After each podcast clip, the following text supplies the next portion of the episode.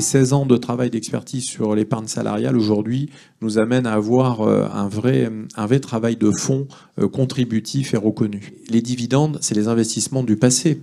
Les investissements d'aujourd'hui généreront de la croissance et du dividende probablement demain. Si on n'investit pas sur un projet industriel, si on n'a pas des bons choix qui sont faits aujourd'hui, alors la sphère sociale, c'est-à-dire les CSE, ben, vont faire que des plans de départ volontaire ou des PSE. Et donc on comprend bien le lien entre ces deux élections.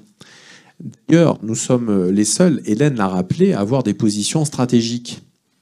Alors moi, je trouve que c'est très bien depuis 4 ans qu'il y ait une élection parce qu'elle nous permet objectivement et en toute transparence de dire ce qu'on défend au Conseil.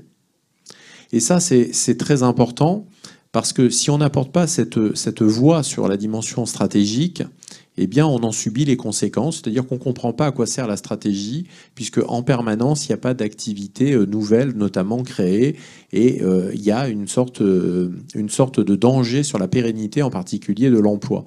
Et donc, toutes ces grandes décisions, elles ont lieu là, dans le Conseil.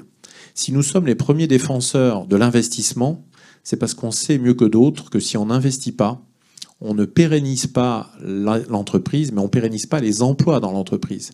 Et donc vous voyez que cette sphère dans laquelle les débats sont confidentiels, on les révélera pas, nos positions à nous sont pas confidentielles, puisqu'il faut bien qu'on défende l'intérêt collectif.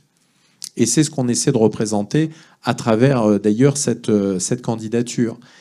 Mais si on veut éviter d'avoir à gérer des plans sociaux derrière, il faut bien qu'il y ait des choix qui aient été faits par les dirigeants.